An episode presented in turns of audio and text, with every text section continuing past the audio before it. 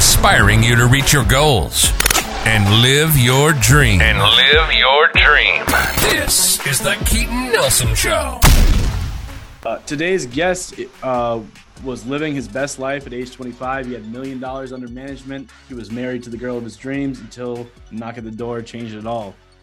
He was arrested and sentenced to two years in prison for screwing up some paperwork. For the last nine years, he's been working to help uh, incarcerated citizens realize their purpose and reverse engineer a plan to live with intent and ultimately greatness. Ladies and gentlemen, please welcome today's guest, Travis Richey. Bro, thank you so much for being on. Thank you so much for having me. It's a pleasure. Yeah, man. Got a crazy story. Well, somewhat crazy. Um, yeah. where, where are you from originally, man? I grew up on the East Coast in Boston. Oh, no way. I'm in Rhode Island. So, yeah, about an hour away. Cool. Yeah. Um, so you went to high school, you got out and you were doing like what, uh, financial services and things like that or exactly. Yeah. Yeah. Basically raising money. And, um, you know, this was the height of basically the height of Wall Street. You know, when you kind of look back prior to the Great Recession, you know, you had the big buildup, the dot com era really set up the market to boom. And then it moved into, um, you know, 04, 05, 06, 07, you know, this big buildup where, you know, there was more money in the market than we had ever seen before. Um, the stock market, you know, the housing market was just on fire in a good way. Everybody was flipping three and four or five homes. You know, there was equity all over the place. Um, it's kind of an interesting story if you parallel that 04 to 09 period to what we're going through at the present time. But we can get into that later. And and yeah, so we were raising money and uh, was out there, just kind of had the tiger by the tail. And unfortunately, the state of Arizona didn't enjoy what we were doing. And so really, really to, to break it down to everybody, my my charge is transactions of an unregistered securities dealer or salesman. Really big, long, fancy. Yeah, yeah. So what does that mean? Exactly. it's Greek to me. Exactly. So um, many moons ago, you know, you're going back 15 years at this point, the state of Arizona's registration requirements to raise capital did not look at registration the same way the federal government did. For example, legalizing legalization of marijuana at present, you can purchase it in certain cities and certain states, and you can't take it to other states and cities. But at the end of the day, the federal government still says it's an illegal substance and we'll send you to prison if you have a U-Haul truck full of marijuana. So the registration component, which in the federal and the and the state laws, they don't have to mirror one another. So we had our fund registered with the Securities and Exchange Commission and had a Reg D Rule 506 filing for accredited exempt investors. So what that meant was we were dealing with high net worth individuals, individuals who attested to us that they had millions of dollars in net worth and were uh, 250 to 300,000 dollar W2 earners. So high net worth individuals. And so because of that, we registered exempt with the states and we registered federally, simply put. So what the state of Arizona wanted was some dollars from the money that was raised in their state. It just comes down to money. Yeah. And so they knocked on the door with a thesaurus of an indictment first time I ever knew what an indictment was, and uh, or even and learned anything about you know the justice system from a personal perspective. And so their indictment, I figured, was just a misunderstanding. And so right. I, so you're like, I, I, I registered with the feds.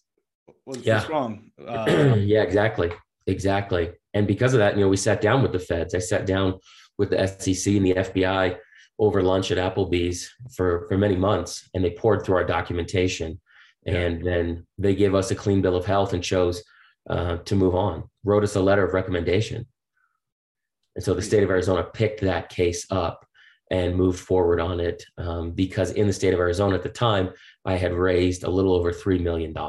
And so in the state of Arizona at the time, anything that was not registered over the $99,000 threshold was considered a felony because of failure to register. So, I mean, that's just it's like a clerical error, and yeah.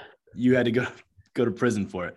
That's wild. Um, so what was it like the court process and stuff? I mean, like, did you get did they put you in handcuffs and bring you to jail and or was it like white collar what was this like it's not like you got busted for heroin and they they put you put your hands behind your back and part you in it was more of like this conversation they're having with you over time yeah you're right that conversation actually lasted about six and a half years. That's so insane.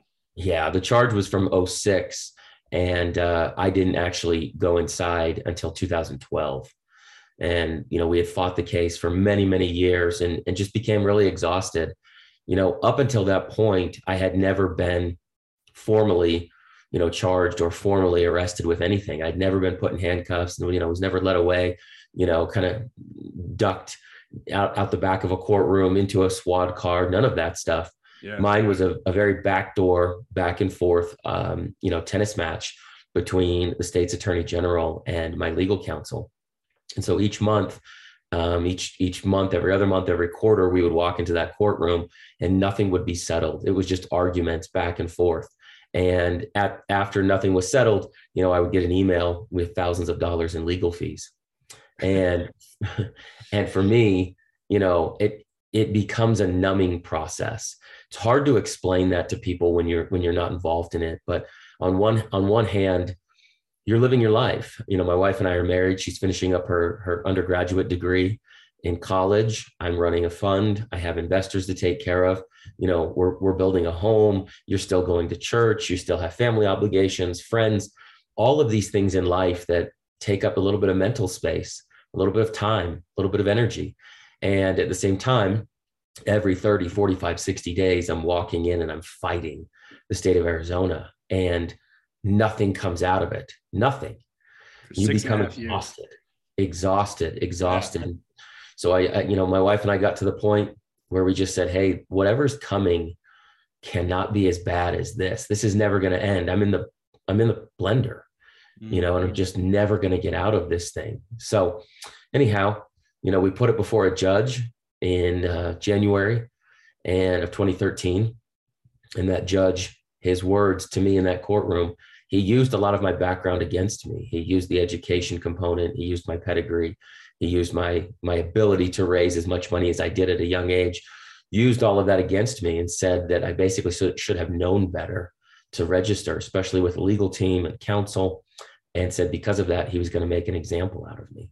And that's that what point, it sounds like, right? I mean, like, yeah, I think two years in prison for like literally paperwork you'd think they give you like yeah. a slap on the wrist, some fines or, or something. Um, like it, it, does sound like you pissed someone off and they wanted to, you know. Thousand percent. Yeah, that's exactly what happened. And and you know, when you read those court transcripts, when you hear that out loud, you know, that's something like that happens on an HBO show. Right. It, exactly. It's not your life and it's not something that you say out loud. And it's definitely you know, when you're looking at the justice system, there's two ways to view it. You can either view it from a, a punitive lens, which is like a punishment, or you mm-hmm. can view it from a rehabilitative lens. And for me, up until that point in my life, and, and now fast forward a decade later, everything that I'm focused on and was focused on, you know, was was all about reform and rehabilitation.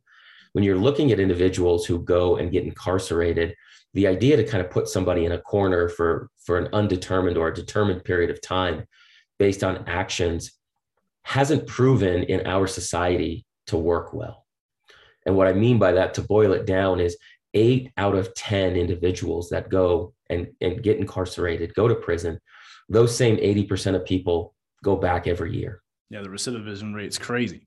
Recidivism rates through the roof. And when you start to look over the years, you know, we're building prisons at double the rate, triple the rate in some states from, from what we've built institutions of, of learning, colleges, higher education. And so when you when you think about that and you put it in like everyday context for the folks that are listening, if you had eight out of 10 Delta Airlines fall out of the sky today, honestly, you wouldn't you wouldn't book a flight this week, this month, this year. But mm-hmm. next year you'd get more people to book a flight and you get more airplane dollars and you get more revenue. The the prison system is that way. It's so backwards to people when you have a broken system, a system that doesn't actually serve an end result a system that does not feed a perfect opportunity for these folks to rehabilitate, but yet every year they get more people and more money. Yeah, well, I think that's what it comes down to, right? From the outside looking in, like yeah. I've never been to jail, never been in prison, never been in handcuffs, actually. Um, I mean, it's that it's a machine that they get a bunch of cheap labor. They Yep. get, uh, I mean, tons of tax dollars going in their pocket. I mean, of course they want these people coming back. Yeah, no, you're you're absolutely right. You're absolutely right. And there's really no there's really no uh, threshold to say, oh well, you know, uh, Keaton should have made it. Travis should have made it. Why didn't they? Nobody dives into that. Instead, what they say is Keaton's not going to make it. Travis isn't going to make it. And so when you do come back, it's a normalcy. It's not a shock factor. I, I I'll never forget. I was sitting down with a a, particular state uh, Department of Corrections, and was in a big boardroom walking through the reentry curriculum that we were putting into their state. And one of the deputy directors looked at me and he said, "Boy," he sat back in his chair and he said, "Boy, you're one percent of one percent. I'm really really proud of what you've accomplished."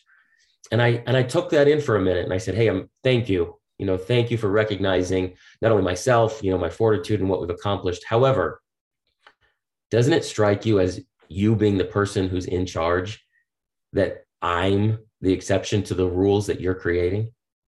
I should be the norm. Exactly. Exactly. and he was just you know a little bit floored a little bit you know red faced a little bit annoyed at my comment. But that is where when i was incarcerated that's where my purpose came from when I went down, you know, I, I, was I was sentenced to two years, and so I often talk about that seventeen thousand five hundred twenty hours becoming, you know, Right. the, the the precipice of what's next. I didn't I didn't serve those full two years. I served fifteen months of those full two years. The state of Arizona had a, a shortened good time period, and then from there, I also had some early parole credits based on you know what I had done inside. So I ended up serving fifteen months, and I'm a, I'm a math guy, I'm a numbers guy, and so I like to kind of break it down.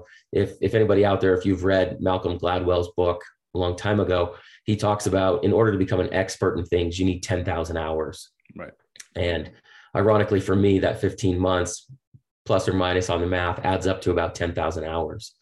And so when I was inside, I said, okay, what like what's really going to come from this? How am I really going to change other individuals' lives? Because every single one of us holds the pen to our script in life. Every single one of us can change the story. We wrote the script. Now it's time for us to change that story. And so as I started to unpack this while I was inside, I realized that reducing recidivism is a, is a big fancy buzzword. There's a lot of celebrities involved and there's a lot of money that's poured into it. Right. But the way that I help reduce recidivism is by taking the incarcerated citizens and having them realize their purpose. And then we reverse engineer their plan so that they can live with intent and that every day they can feel greatness. Mm. And so I will tell you over the last 10 years, so many of my friends that are behind the walls who are incarcerated live a more meaningful and a more purposeful life than so many of my friends out here in society. And it's all goes back to one word, and that one word is identity. Your self image or what? Go ahead. Your self image or like what you believe yourself to be or what do you mean? percent. Yeah. yeah your identity what is it what is it that you say i am so many of these individuals behind the gates will tell me i am a drug addict i am an you know i am i am i am i am a felon and so for me i reframe that i reframe that entirety entirely i want you to understand that something on this planet is divinely meant for you and that you're here as a miracle that's it you are a 400 trillion to one chance of being born this decade, this century in America to your parents with the DNA and the God given talents that you have. And so every single day, you have to wake up knowing that you have this unique identity. Stop telling yourself this false narrative that you're a felon. Stop telling yourself this false narrative that you're an addict. I want you to wake up and reframe that conversation in your mind. So every day when you wake up and brush your teeth, you say, I am successful. I am the best father that ever lived. And so when we give them a, a plan to reverse engineer it, I have them whiteboard it. And we do this for our clients that are on this side of the fence as well. So many people can't even tell you what they want for dinner tonight, or you know how you go out with a with a with a girlfriend or a boyfriend or wife or husband, and you go, Hey, you know, where do you want to go to eat? Everybody says, I don't care right? I don't do know. I don't care. And then when you get to the table, they're like, hey, what are you eating? Yes, exactly. We can't even make that. We that can't decision. even we can't even figure out what we want to eat, let alone what we want to do with our life. Right. And so we start to we we start to misunderstand our purpose. We start to get into this nine to five grind. We start to look at other people. We compare someone's chapter three to our chapter one, and we start to use buzzwords, you know, depression, anxiety, overwhelmed, stressed out. Mhm. All of that is just a reaction because what's in your mind doesn't reflect what's in your life. And so when you look at your life and you go, oh, I should be skinnier, I should be richer, I should be married, I should have more kids, I should be pregnant, whatever it is, then you, because of all your shoulds, You should know. you never took any of those shoulds and turned them into musts. Mm. Interesting. That's your identity. That's cool, man. Uh, yeah, that's true. I mean, like, it's one thing to just say, you, you know, um, I, I th- I'm going through a program where to talk about this thing called a knowing doing gap, right? Mm, There's a lot of things that you know you should be doing, but you don't actually do them. And Oh, interesting. yeah, and then the closing that knowing doing gap is like the secret to, uh, you know, living to your fullest purpose or you know reaching your highest identity. And what they say is that knowing about the knowing doing gap doesn't fix shit. Yes. It's changing your self image. Yeah, your identity. Your self image is the is what closes the knowing doing gap, which it, it just blows my mind. Is that like just awareness is not enough, you know? no. yeah that's really really cool man. I i definitely want to get into like what you're doing now but i'm so just out of curiosity for myself i'm and i think that listeners will love this too. It's like how are you this young 25 year old raising all these all this money and shit right? Like i'm, I'm 28 and i'm like just two years into business and still stumbling upon stuff. You were young as hell crushing it what was Yeah. that like and how did you even how did you get your foot in the door and, and why were you the one who was prosecuted? Did, it was your company? It was your yeah like how did you get there? And then i also want to hear about how it was in prison too. But Yeah, we'll- for we'll sure. that- yeah. Um yeah i mean honestly it was always my trajectory. Since i was young I, i've always had an entrepreneurial mindset. You know whether it was the lemonade stand out front or always trying to grind you know i i at a very young age you know would figure out what was needed in the community and how i could broker it and how i could be involved and so you know even even before school you know at the age of 14 15 16 years old i would be on the phone I worked for a company, a, a diamond blade company, construction company, and they would let me work on commission. And you know, I would be on the phone beforehand selling guys East Coast time, so that you know, talking to them about construction opportunities and talking to them about diamond blades, talking to them about their buzz saws. You know, this was prior to me even driving. That's And so. I would try to sell like a baker's dozen, which was a 12 pack of blades, you know, with a free saw every morning. You know, it was $4,700 and I would get a 10% commission on that. And so, you know, this is at a very young age. And it was always just for me what I wanted to do. Business became very natural for me. I would, I could understand that almost everything was the same. I needed to either sell more or spend less, you know, and now we have a lot of optics and buzzwords around social media. But 20 years ago, I just knew we needed to get the marketing message out. I knew that I could sit down, talk with people, build a rapport, and have them understand why our product was superior or why our idea was better. So that entrepreneurial spirit was always engaged inside of me. And so numbers for me were, were always fascinating and, and still are to this day. And I knew I always wanted to be part of, you know, that whole Wall Street mantra, that whole kind of like bad guy, bad boy image yeah for me, that was something that really allured me. It really drew me in. I wanted to make sure that I was set up for success. I came from a broken household. I came from a single mother household. And so money and the entrepreneurial idea was something for me that was just, I, I gravitated towards. And so raising money, raising capital came natural to me. People, I, I you know, and even to this very day, I have a, a fantastic network of folks who we help invest dollars. I don't take any more in. We do our own family office now. But most people will come to me on a daily basis because they know my background. They know I'm able to vet ideas and companies and people and smell the bullshit because Right. I have been through the deep waters. I have been to prison and I know what a terrible investment deck looks like. So that was, you know, that was really my upbringing and what got me to that point. Um, my mom and dad were always very entrepreneurial, always very trying to start a new business, figure out a new business. a lot of mergers and acquisitions in the family and small business capacity. And so it was just in my blood. And and that led me to really being in the forefront, you know, when you're young and you're exciting and you're engaged in life. And it was also not very difficult. I'll be totally honest right. with you. It's kind of like right now, if if you if you purchased real estate in the last three years, you know, and you have a heartbeat, you've made money. Mm-hmm. And so you have a lot of people out there who've purchased four or five or six pieces of property and they've raised 40, 50, $100,000 from family and friends. And now they consider themselves like real estate moguls and, and flippers. Right. And, and so that is, it, it's not that hard. I don't want to, I don't want to discount that process. Um, what was it like in prison? Boy. Um, wait, wait, wait, before, how are you, how are you getting, I mean, like, how did you get people to take you seriously when you're younger? Let's say there's like a younger crowd listening to this. Yeah. And they're like, man, how do I get on the phone with someone and get them to take me seriously? I haven't done anything.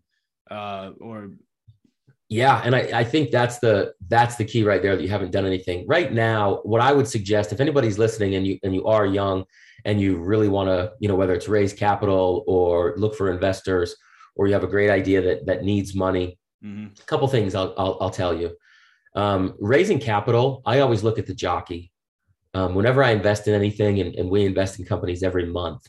Um, so if you have a great investment deck or you're looking for hard money loan or whatever it might be, you can reach out to us. And if I'm not able to do it, I can put you in touch with people that are. But if you're young and you're looking for your tribe, what I would suggest is that you make sure everything that you're putting out to the world is authentic and honest. So if you have the desire to build a real estate portfolio, for example, I would find the one house or the one duplex or the one fourplex that you're going to purchase and then reverse engineer that start to finish. Make sure that you take photos of it, make sure that you document your journey. If you're going to rehab it, make sure that you go through the laundry list of items and the price points uh, at, the rehab costs. Make sure you take photos of the rehab because what that does is it gives you this social proof and most people will come to you and say okay let's talk about what you've done and if your track record isn't super deep then people will look people like me investors will look to the jockey and they'll say what is this guy made of what is this guy or this gal what have they done and what are they capable of doing if we just pour a little gasoline on their fire so don't think that you need to have a number of home runs or grand slams on your resume you just need to be authentic and honest and you just need to come through with every single thing that you've told people you would do. Got it. That's great advice. Great advice. Um, speaking of which, remind me afterwards. I got to connect you with someone who's got a, a, software thing. Maybe you could help him out, get some some funds his way. Um, sure. He's been around the block, so um, and um, yeah, prison. You you get yeah. convicted, man. It's your first day in. I've never been. I can't even imagine what it's like you, you got a, a, jumpsuit on you're gonna go eat some food in front of everyone like is it as like harsh as it like they paint it to be in, in tv shows and um in movies and things like that like what what's what was your experience like i know everyone's is kind of different but yeah. you also have experience from other people that you've helped to yeah. be able to speak on too so i'd love to get like some some stories sure absolutely um for for my first 90 days was just all about intake uh, that first process where they put the handcuffs on you and they take you, you know, in the back of the courtroom and they start processing you with blood work and photos and, you know, all of, you know, your, your identification, so to speak. That process is just very numbing. You're going from concrete cell to concrete cell. There's a bunch of individuals that are around you, none of which look like you, me, or talk like me. So it was a very out of body, very out of world experience. Um, I remember sitting down and while I was in one of those concrete holding cells, there was about a dozen guys in there. And the day that I was sentenced, I had a suit on. So I still had that suit on. And it was about two days later, as we're going from, from holding cell to holding cell. And an individual came in and he looked like me and he talked like me and he had a suit on like me. And so he sat down next to me. You know, most of the prison world is really uh, revolves around race and identity. Right. And so he was white and he sat down next to me and had a suit. And I learned that he had a family as well. And so I, I got to know his story. And his story was very similar to mine, um, not in terms of charge, but just in terms of story. And he had received an eight year sentence. He fought his charge and went to trial. and received an eight year sentence. And that was the very first moment of me being incarcerated where I felt gratitude. Ooh, that's another question. I'm like, how did you get there and not just be like, I'm fucked. My life is screwed. There's nothing. I mean, like, I mean, it's it's almost worse worse than rock bottom in, in my yeah. head. Not like I mean, it, rock bottom in the sense that you have nowhere to go but up, but like it's almost in a sense like more like you're stuck there in my head. Yeah. Like like when you get out, you're a felon now. You can't yes. get a job. You can't like or these are the things I would think would go through people's yes. heads that are in there, which is what you're transforming. So you're the perfect person to ask. So um everything you're talking about is hundred percent true. Everything that you're saying is exactly what almost everybody feels. And anybody who tells you that they didn't feel that way is lying, in my opinion. Mm-hmm. Even me, with all of my resources and my connections and my beautiful wife and my family and my support system, I still felt alone. I still felt worthless 100%. Anybody who tells you otherwise, I don't think is being authentic with themselves. For me, I'm not a prison guy. I'm not a guy who's going to tell you that, you know, I came out and I was a shot caller and I got prison ink and I thought that it was cool and I got high in prison. That's most of the time what happens. The system swallows these guys up because they don't have any self confidence. They don't have any self worth. They don't have any self identity. So when they go to prison, they end up with 30 other guys and then they start to talk and look and walk and act like these guys. And they went in with a five year sentence and they came out with a 12 year because of the, the ignorant behavior that goes on behind prison walls. And so for me, I did feel terrible. I did feel worthless. I did feel less than, you know, for those first 90 days. What pulled me out of that pit was when I finally got to my yard. I got to a very low minimum yard, which I was super grateful for. I had no idea that on this particular yard and yards all around the country, prison yards, inmates get out every single day and they go and they work in the community. So most people will tell you if you lined up 10 people at your local grocery store and you said, Hey, did you know that inmates are workers and they get out in the community every day and we pay them a living wage? People no would think idea. that you're crazy. Yeah, I had no idea. No clue. And fortunate for me, because of my background in finance and because of my education in college, I had the opportunity to become a tutor out at the community college. And the community college had a program that benefited all five of the prison yards. And so all five of the prison yards met there uh, Monday through Friday. And I was a tutor out there through the Small Business Development Center. There's an SBDC program that was a grant program. And so every day I went out and I taught business to the inmates. That's wild. So, Crazy. So you got an inmate going out to community college, just teaching people about business. Yeah. There were other inmates. Yep. There were other inmates just like me, but all five yards, you know, congregated there. Yeah. And it gave me eight hours a day to feel normal. Hmm. I mean, that, that had to be a huge blessing. Huge, humongous huge. blessing. Yeah, huge. Yeah.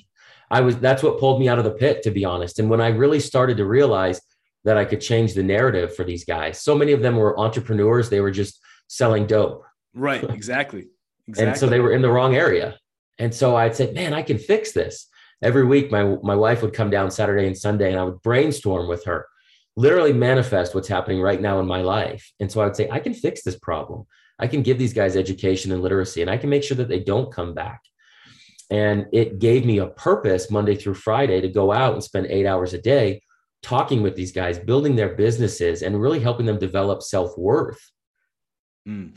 That there's two points I want to make here. Is number one, um, because I'd forget, is people listening to the show they look down on felons, they look down on you know people who are incarcerated, and I want to make a point that you're probably a motherfucking felon out there. You just haven't been caught. Yep. Let's be honest, right there. And yep. a lot of people you look up to are probably felons and haven't been caught. Um, so I mean, there's not that much that separates you from them. And then the other thing I want to touch upon is is your your wife stuck with you these two years. Yeah, she did. Yeah. Oh, and we're still together 15 years later. Amazing. Yeah, she's an incredible human. Melissa is Melissa is God's gift uh, to me on this earth. You're an angel, right? an absolute angel. She is she's the best decision that I've ever made. And for me, that that really that really helped me realize my identity. She's somebody, and, and, and I'll tell this to everybody out there who's listening. When you're looking for a spouse, when you're looking for a significant other, so many of us are looking for somebody who's like us and and there's an unhealthy codependency there in my opinion mm-hmm. melissa to me is somebody who allows me to spread my wings and at the same time gives me my my shine in the public but then also allows me to be calm and gives me perspective on a nightly basis. How do i become better? How do i become more present as a father? And melissa's whole goal in life is to make sure that her as a mother and me as a father that we raise these four kids in a way that is epic, in a way that lets them know that they have love, that we have uncomfortable conversations at our dinner table, but that we make sure that our kids have an intestinal fortitude and that they realize that they have a unique purpose here on earth and that we can, as you know, children of God, we can live up to that identity and it's our obligation to do so. Mm. Yeah. Speaks to me as a father. i got two. So yeah, it's always trying as an entrepreneur, you get caught up in like self development quite a bit. I have the hardest time figuring out how to translate that at home. Granted, my my oldest is is five years old, but okay. like trying to make it understandable for them and, and um, in a way that's not not just like condescending, but um, gets them excited about it. And, and yeah, it's a it's a something I'm definitely evolving at. So it, if you have any tips uh, for parents out there to sit down and with their their kids and not motivate them. Motivation's not the right word. It's it's yeah. like a mixture of like love but wanting the best for them. I don't like how would you Yeah, yeah. I think, you know, I'll, I'll tell you what I've learned. Um, having gone back in prison, you know, for the last 10 years, what I've learned is that so many of the the the failures of the father figures in this world really lead to some poor choices and and really are the reason that a lot of people are incarcerated if you really unpack their why and, and when they took a left turn so much of it was because the father wasn't present or the father didn't realize what his purpose was and so for me i want to make sure that anytime i'm having a conversation with my kids that we remove limitations and barriers that's what I that's where I encourage my children. I've got a six year old daughter, Kennedy, who will will run the run a corporation one day. She has a very big mind and a very powerful heart. And you know, she'll come in from kindergarten, from first grade, kick open my office door and say, All right, I got to start a dog walking business. There's six dogs in the neighborhood.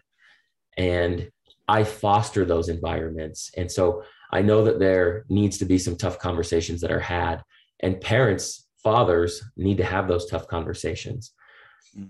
you look at finance you look at physicality you look at um, just general gratitude those are things that i talk about with my kids um, when i grew up we didn't talk about money and so if we don't talk about money then where do you learn money if if nobody's teaching you money and nobody's telling you how much money they make and nobody's telling you how to make more money where do i learn those things but yet we want all of our boys to be successful. Right. That to me is very interesting. And so I make sure I have those conversations with my boy and make sure that he understands how much money it takes to make a good life and what opportunities are out there to make money. And those are conversations that I have. And he's 10. Like I said, my daughter's six. And, and we talk about uncomfortable conversations on a daily basis when I'm with them. One thing that I've learned for the parents that are out there, one thing that I've learned, and I learned this from a mentor of mine, and he said to me, every time I'm in the car, I turn off the radio. When my kids are with me, I turn off the radio. I make sure that I just have a conversation. If it's five minutes to practice, or if it's 35 minutes, you know, to to to run errands, I make sure that they know I'm here for them. And I make sure that more importantly, all of my kids hear all of my phone calls. When I'm talking with people, it could be business, could be finance, could be investments, could be a, a mother that's going through some things that her son just got incarcerated. All of my phone calls are on speakerphone. I want my kids to hear both the positive side of life and also the, the things that can happen if you make poor choices. It's great advice. And yeah, I'll leave it at that. I don't, I don't need to add anything to that. It's awesome. Um, now let's bring it up to to speed a little bit now. Or wait, before I go there, while you were in prison, I have to ask: Did you get caught up in any uh, not so? Um, none of it. None of it. None of it, man. You know what I really realized? Prison politics uh, worked to my benefit on the particular yard that I was on because two things are valuable in prison, um, and that is uh, violence and intelligence. And the particular yard that I was on, the, the, the motto or the mantra was everybody's going home. On that yard, everybody's going home. So don't mess up anything to where we don't go home. So fortunately for me, you know, the violence portion of it really didn't fit into the yard that I was on. Um, there's always prison politics, no matter what yard, however high, however low, but ours was very calm. Now, the second part that really benefited me was the intelligence portion. Once I really established myself both at the college and then on the yard, I became a wealth of information to these guys. They wanted to learn how do I set myself up for success and, and where do I go to invest and what stocks would you pick? And yeah, so yeah. I would just start walking the track, you know, on the workout yard, and these guys would come up to me and they would gravitate to me. And so we'd start a dialogue. And so what I learned then was if I was turning these guys' minds into positive conversations, then it would eliminate the possibility of moving into the negative. And so a lot of the tables that we had on the prison yard were talking about things that we were going to do outside of there after we got out, really optimistic conversations. And so for me, luckily enough, I had five days a week where I left that yard and felt normal, like I talked about. Right. But those other two days, Saturday and Sunday, were filled with my wife coming down and, and visiting me. And so for me, my seven day experience was not terrible. Um, the food's horrible, the clothing's terrible, the conditions are wretched. All of that is very true. Mm-hmm. But I still every day woke up in a space of gratitude, knowing that I, I was getting out. Got it. So I guess it does bring us to like now. So you got convicted mindset, right? Is that what it is? Convicted mindset. Yeah, convictedmindset.com. Yeah, that's our coaching program. We learned many moons ago that a lot of the issues that were going on behind the prison walls, such as self confidence or self doubt, were also happening in the homes in America. I can't tell you how many fathers. Go ahead. Of course. I mean, it, yeah, it's rampant. Rampant. Yeah. Yeah. And you're totally right. And I'm telling you, more of my guys in prison lead a more purposeful life. I can't tell you that. And there's people listening to this right now who either will do this or know of somebody who does this, who pull into the office today and think of the hundred reasons not to get out of the car. Mm. There's guys that will drive home into their neighborhood and will circle the block because of the level of anxiety that they have. They don't want to go back home. These are real things that are happening, and guys don't know how to deal with it. So, what, what do we do is we typically self medicate. Sometimes it's alcohol, sometimes it's pills, sometimes it's porn, sometimes it's social media, whatever it might be we pour ourselves into this self medication because it's a salve. It makes us feel a little bit better about our conditions. Because if we as men start using buzzwords like depression, well, then you're just going to be a sissy. Right. We can't be depressed. So we have to pour ourselves. Oh, I'm just working 60 hours a week. I'm working 70 hours a week. I don't have time for T ball. Ah, I can't really get to the gym. I feel like crap. All of this habit that you formed because your life doesn't mirror your reality what you have in your mind doesn't mirror your reality. And so you become frustrated. So, what does someone do about that? Man, so many things. Where to begin? Yeah, exactly. What, Where to begin? What's the first thing right. you tell someone to do? Man, the first thing I would do is I would I, I talk about vision creation. Um, Sean and I have a program where we walk guys through vision creation, whether you're in prison or in society. What is it that you want to get out of life? Right now, sit down at the top of a piece of paper, put the number 78. You typically get, we typically get 78 of these birthdays. Us, North American white men, live to the average age of 78. And how many of those birthdays have you already used up? I then put that into perspective really quick. What are the two things that you want to get out of this life? And most people will tell me, uh, like, I want to be a good dad. Great. It's a good starting point. It's a terrible goal. There's no vision there. Okay. What does that mean? Does that mean that I want to pick my kids up every day at 3:55 out of school? Does that mean that I want to make sure I cook dinner every night at 5:30 and, and have a family dinner at a dinner table? What does that mean? What is that vision that you want to create for your life? And so mm-hmm. I don't want you to come and tell me that you want more money. That's a lie. Money means something to you. That's what I want to pull out of you. And so like I tell people all the time if you've if you've wondered if you've pondered about your life purpose for a long time, if you want to build a business, if you want to start something new, there's a zillion resources that are online or at YouTube or you know there's even a group you can join or you can buy a course. The resources are not what's stopping you. It's your identity. It's your scared, it's your lack of clarity. Mindset. It's your self exactly, it's yeah, your self-worth.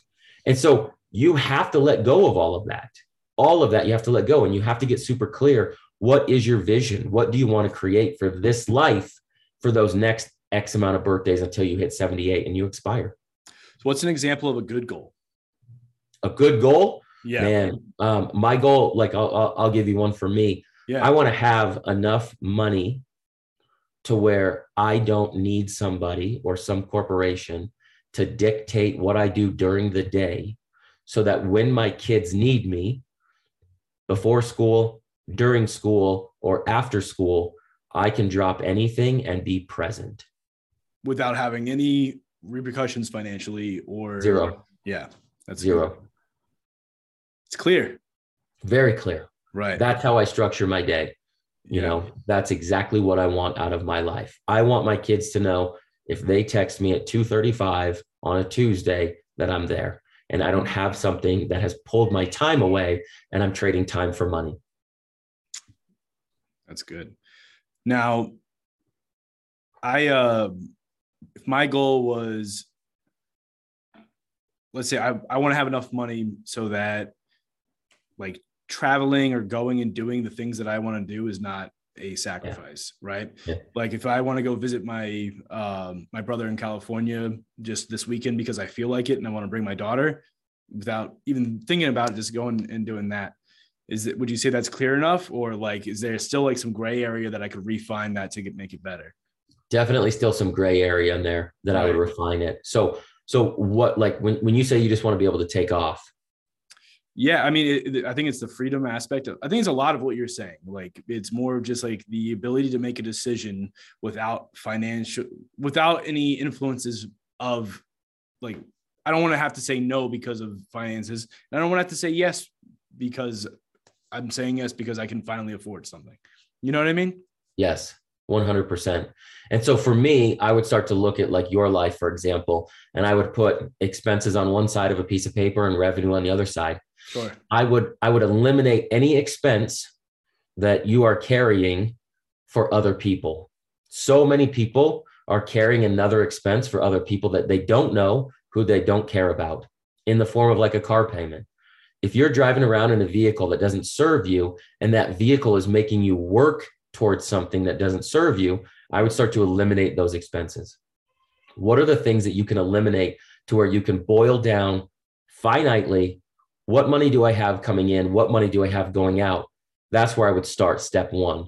Step 2 is any money that you have that that is now coming in over and above your expenses, your fixed expenses, the stuff that we've gotten rid of, I would now start to invest those dollars to where you get to a point every year where you're investing so much that your monthly expenses are now exceeded by your investment revenue. How do I know where to invest? Great question. Depends what you want to do. I tell people there's two ways. So, number one, most people will come to me with two of the bigs it's stock market and real estate. Real estate, right? Yeah. Yep, exactly. And so um, I'll walk you through a couple ways. Number one, if you're looking for a retirement account, like a, just a good general, where do I invest in the stock market? I always refer everybody over to the Vanguard accounts, which are target date retirement funds. A target date retirement fund is exactly what it sounds like. What's the date that I'm going to retire? 2050. All right. Vanguard will put together a portfolio mix that will put your stocks and your bonds into a mix that's aggressive now and becomes less aggressive as time goes on and you get closer to that retirement age. You, it's, a, it's a set it and forget it. So, number one, target date retirement accounts with Vanguard. That's where I would start with everybody. Pick your target date retirement start with a thousand dollars. You can start today at vanguard.com and you can start on your journey to retirement freedom. That's the first way. Second way is in real estate is a company that I enjoy. I have no ties to this or anything. I don't have a promo code or any of that crap, but it's a real estate investment company called Fundrise. Um, it's all one word, fundrise.com. They are real estate holding company where they aggregate investors, they put investors together, and the investors will uh, invest together on a particular asset. So, for example, they're going to raise, I'm just using round numbers here, they're going to raise $3 million for uh, an apartment building in Tulsa, Oklahoma. And you look at that and you say, okay, I like this rate of return. I like where this apartment is going. I know some things about Tulsa, whatever it might be. And you can invest as little as a $1,000 into that apartment building.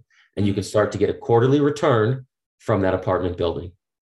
Fundrise and Vanguard are two ways that you can start today with $2,000 to invest in the stock market and not, not really freak out about where your money goes right. and invest in real estate and not really freak out about where your money goes. Those are the two of the simplest ways to get started in investing. That's cool. That's a beautiful answer because like I was one of those questions. I think it's one of those knowing doing gaps for me. I like I know I should be investing.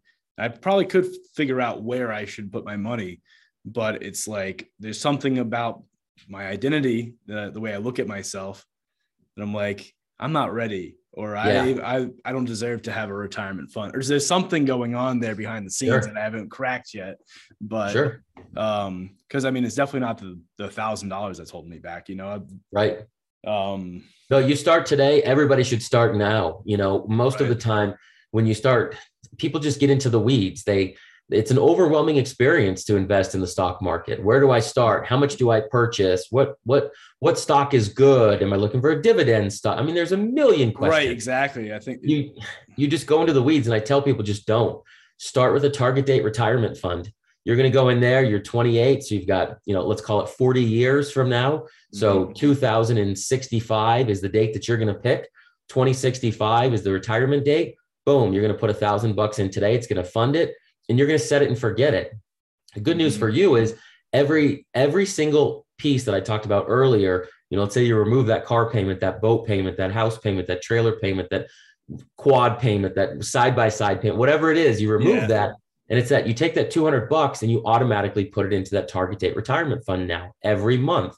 Boom, boom, boom, boom, boom. And now you get to the point a year from now, 3 years from now, 5 years from now, 10 years from now with compound interest now you have these two awesome little nest eggs.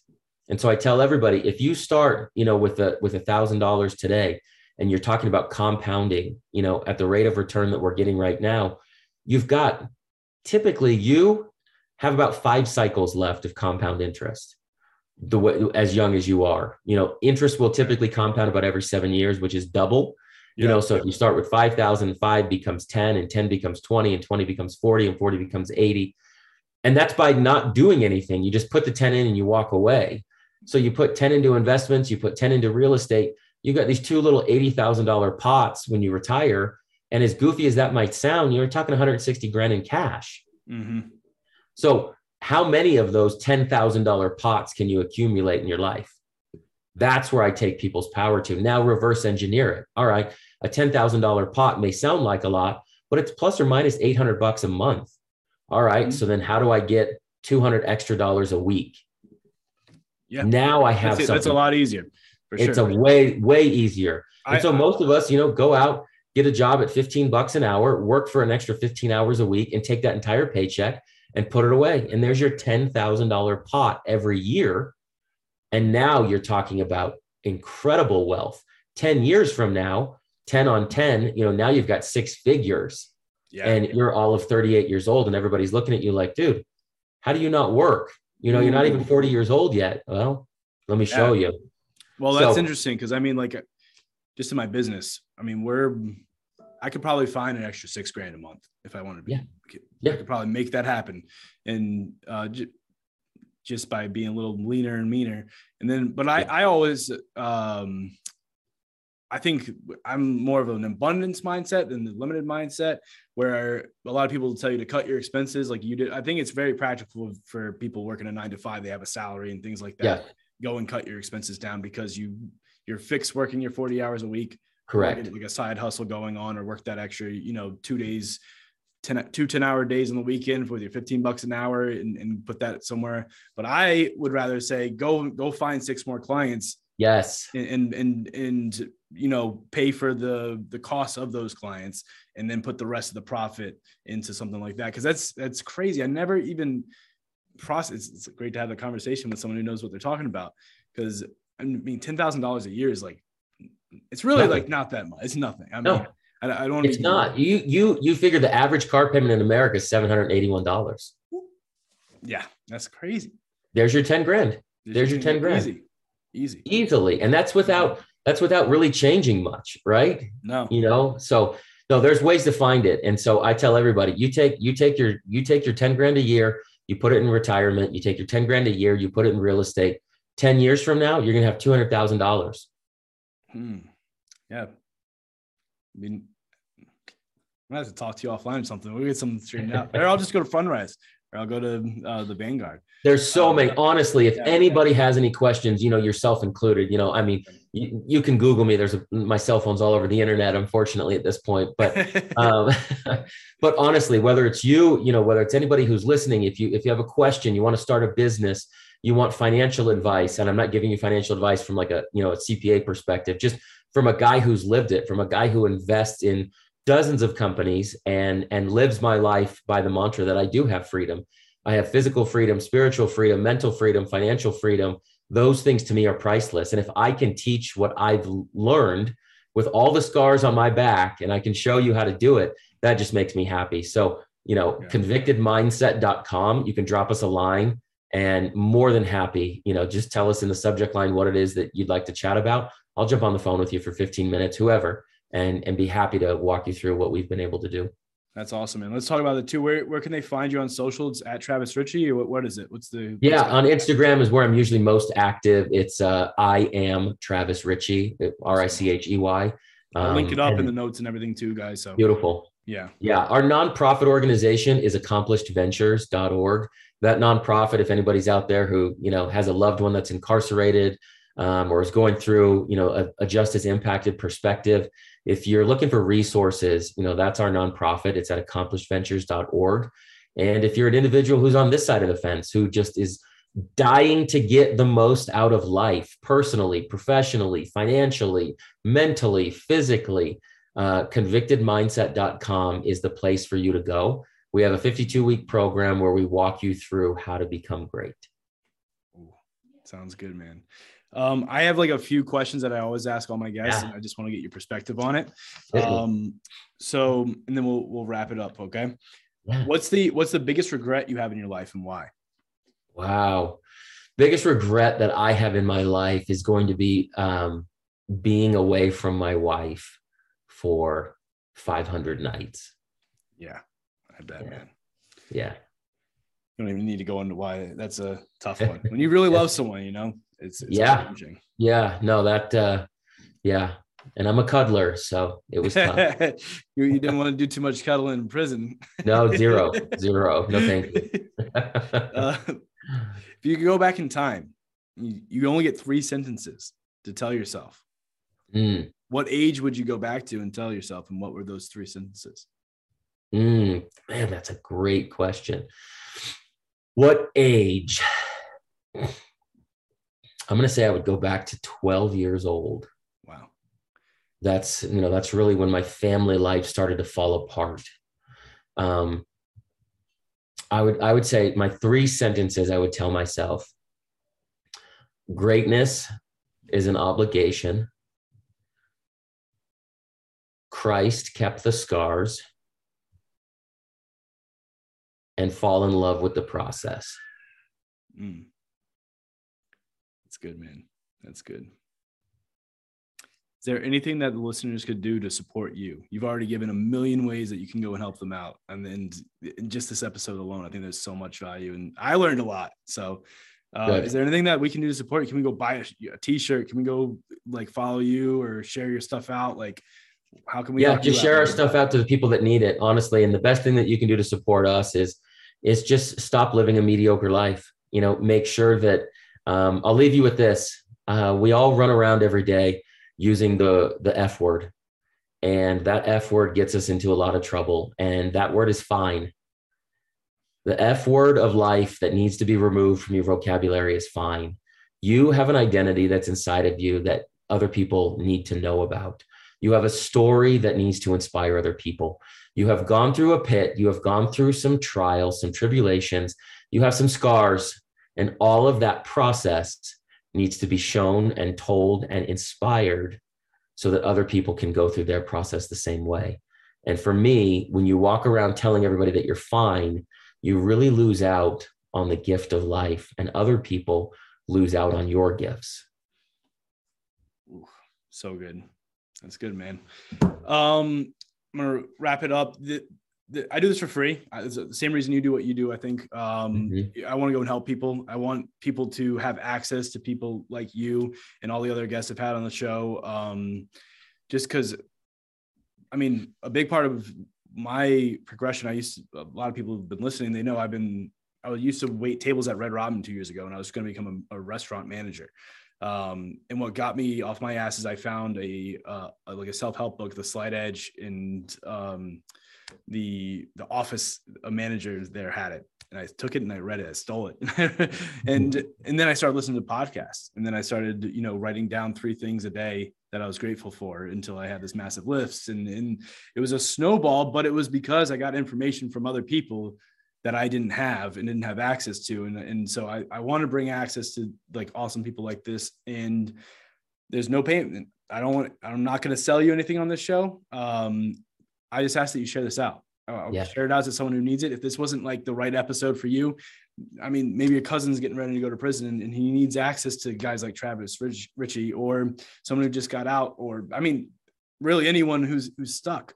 Stuck. Really, yeah. yeah it, it doesn't have to be someone who's like going through that really hard time, mm-hmm. but I think he's got what what he has the tools that you need to to move your life forward. And then we get access to more people like him. The more you share this out, leave a review. And thank you so much for listening. It means the world to me. Travis, thank you so much for being on the show, brother. My pleasure, guys. And remember, do not put a comma in your life. Do not put a period in your life where God intended for you to put a comma.